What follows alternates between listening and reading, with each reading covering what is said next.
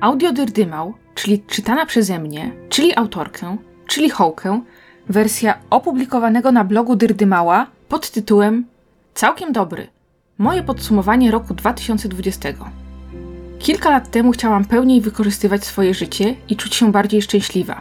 Ale ponieważ nie do końca wiedziałam, jak to zrobić, słuchałam porad różnego typu speców od ogarniania rzeczywistości. A jednym z protipów, który dawał prawie każdy z nich, było to, żeby w styczniu podsumować, jak minął nam poprzedni rok.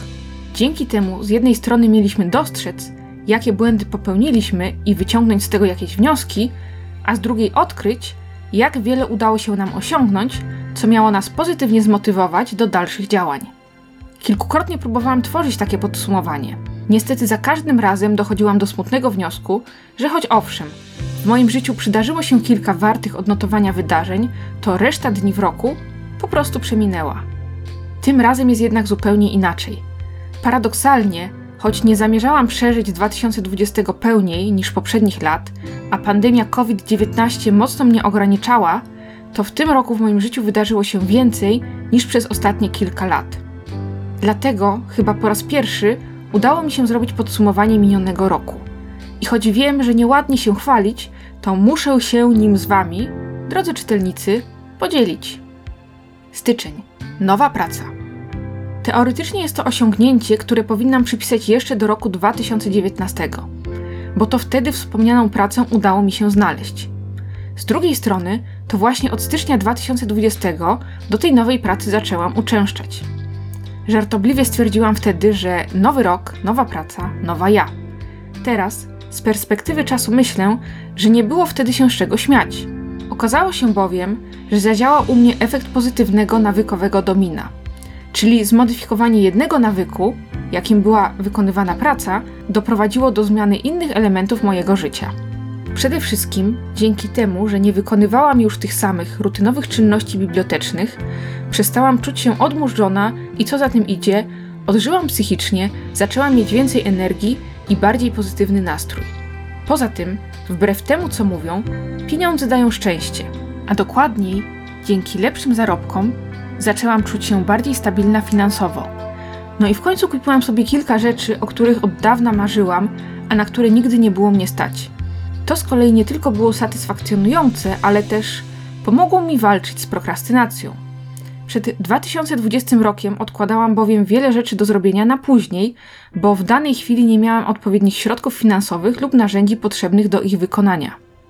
Kiedy więc moje zarobki stały się większe, mogłam w końcu wiele takich spraw załatwić, dzięki czemu zmniejszyło się też narastające u mnie od wielu lat poczucie frustracji. Luty bilety do teatru. Kiedy z okazji 30 urodzin udałam się na wycieczkę do Wielkiej Brytanii, odkryłam, że zorganizowanie kilkudniowego wypadu do tego kraju wcale nie jest trudnym przedsięwzięciem. A przy okazji, że podróżowanie samotnie i na własną rękę może być bardzo przyjemnym doświadczeniem. Wtedy też stwierdziłam, że jeśli kiedyś, w przyszłości, nadarzy się kolejna dobra okazja do odwiedzenia Zjednoczonego Królestwa, to na pewno z niej skorzystam. Dlatego, kiedy w lutym 2020 pojawiła się możliwość kupienia biletu na przedstawienie teatralne Good z Davidem Tennantem w roli głównej, niemal bez zastanowienia z niego skorzystałam. A dzięki temu, że moje zarobki były wyższe, mogłam sobie pozwolić na wykupienie bardzo dobrego miejsca. Spektakl miał się odbyć w listopadzie i zabawne jest to, że kiedy dokonywałam zakupu biletu, pomyślałam: Rety, mam nadzieję, że jesienią tenant nie zachoruje na grypę i przedstawienie nie zostanie odwołane. No cóż, plany pokrzyżował mi inny wirus i koniec końców premiera Good została przełożona na wiosnę 2021. Choć biorąc pod uwagę to, że sytuacja epidemiologiczna na świecie cały czas jest niestabilna, nie zdziwiłabym się i nie obraziła, gdyby termin premiery znowu został przesunięty. W każdym razie, bez względu na to, kiedy przedstawienie się odbędzie, istotne jest to, że posiadam na nie bilet i zamierzam go wykorzystać. Marzec praca zdalna. Nie będę się tu rozpisywać, bo jakiś czas temu pisałam o tym, dlaczego czasy pandemii raczej mi nie doskwierają. Muszę jednak podkreślić jedną rzecz, o której wspomniałam w tamtym dyrdymale. Zawsze marzyła mi się praca zdalna i w 2020 roku, dzięki lockdownowi, mogłam jej w końcu spróbować. I było to naprawdę ciekawe doświadczenie, które pomogło mi odkryć zarówno zalety, jak i wady tej formy wykonywania obowiązków służbowych. Czy w obecnej chwili, po tylu miesiącach pracy zdalnej, chciałabym pozostać w home office? I tak, i nie, bo moim zdaniem idealna jest praca rotacyjna, kilka dni w domu i kilka w biurze. Kwiecień, początek wielkiego, tajemniczego projektu. Na ten temat nie napiszę Wam w tej chwili wiele, bo projekt cały czas jest w trakcie realizacji. Na szczęście na horyzoncie widać już linię mety, więc kiedy wszystko już będzie gotowe, na pewno zrobił na ten temat bardzo obszernego dyrtymała. Miejcie też na uwadze to, że choć w tym wpisie nie opisuję wszystkich miesięcy ubiegłego roku, to wcale nie znaczy, że nic się w nich nie działo. Po prostu wtedy też pracowałam nad moim wielkim, tajemniczym projektem. Maj. Drugi raz zostałam ciocią. Dokładnie dwa lata po tym, jak na świat przyszedł mój siostrzeniec, moja siostra urodziła córeczkę. I choć wiem, że sprowadzenie tego nowego człowieka na świat nie jest moim osiągnięciem, to i tak muszę je tu odnotować, bo po prostu cieszę się, że znowu zostałam ciocią. Sierpień. Nowa fryzura. Miałam na ten temat zrobić osobnego dyrydymała, ale nie wyszło. Generalnie winą za małą ilość postów w zeszłym roku należy obarczać wielki tajemniczy projekt. Dlatego teraz opiszę tą kwestię nieco szerzej, bo chodzi tu o coś więcej niż tylko fryzurę. Dawno, dawno temu, kiedy byłam jeszcze uczennicą, miałam krótko ścięte włosy. Nie był to jakiś przejaw buntu lub feministycznego manifestu. Po prostu krótkie włosy są mega praktyczne i wygodne. A poza tym, naprawdę lubiłam siebie w takiej fryzurze. Przyznaję jednak, że wtedy inna była nie tylko moda, ale też moje poczucie estetyki. I dziś, kiedy patrzę na swoje fotografie z tamtych lat, widzę, że nie była to szczególnie wyszukana fryzura. Wiele osób mówiło mi wtedy: zapuściłabyś włosy. Ich argumenty były różne, bo będzie ci ładniej, bo łatwiej będzie ci znaleźć chłopaka, bo twoje włosy są takie piękne i zdrowe, że szkoda, żeby były krótkie, bo co ci szkodzi spróbować. Na studiach ugięłam się i w końcu te włosy zapuściłam, bo chciałam, żeby ludzie się ode mnie odpierdolili. I o dziwo, zmiana fryzury sprawiła, że niektórzy zaczęli mnie postrzegać i traktować lepiej. Przykładowo, nie mówili już, że ubieram się jak chłopobab, tylko, że w sportowym stylu. Cały czas liczyło się dla mnie jednak to, by moja fryzura była praktyczna, łatwa i szybka do ułożenia oraz mało denerwująca.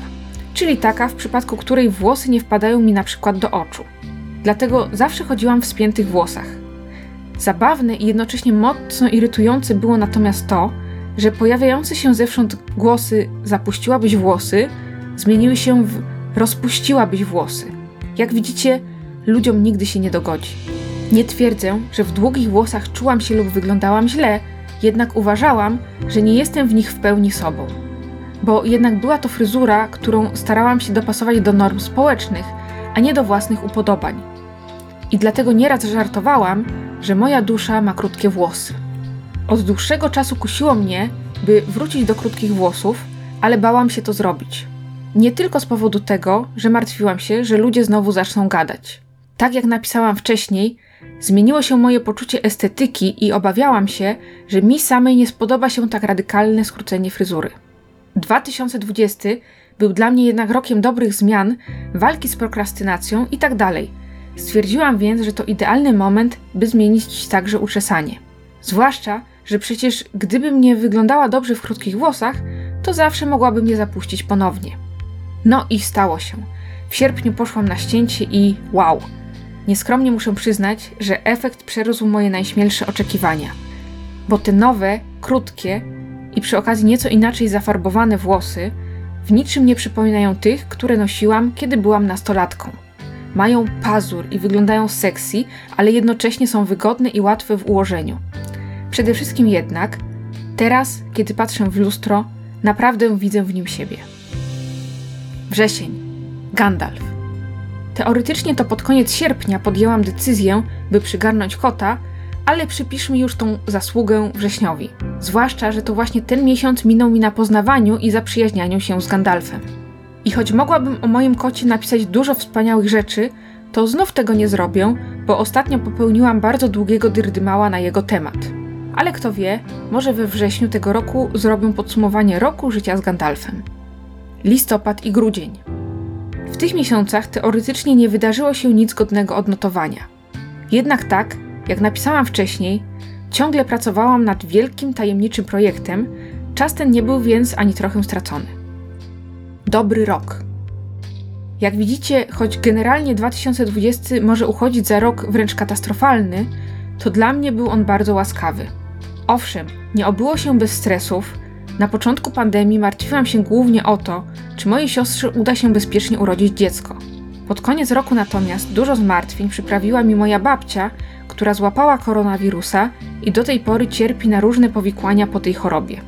Poza tym jednak wszystko jakoś się ułożyło i w Sylwestra, na przekór innym, zamiast oby 2021 nie był gorszy od 2020, życzyłam sobie, by nowy rok był co najmniej tak samo dobry, a nawet lepszy od tego mijającego, czego również Wam, drodzy czytelnicy, życzę. To był audio Dyrdymał wpisu, który w tradycyjnej formie pojawił się na blogu Dyrdymały 27 stycznia 2021 roku.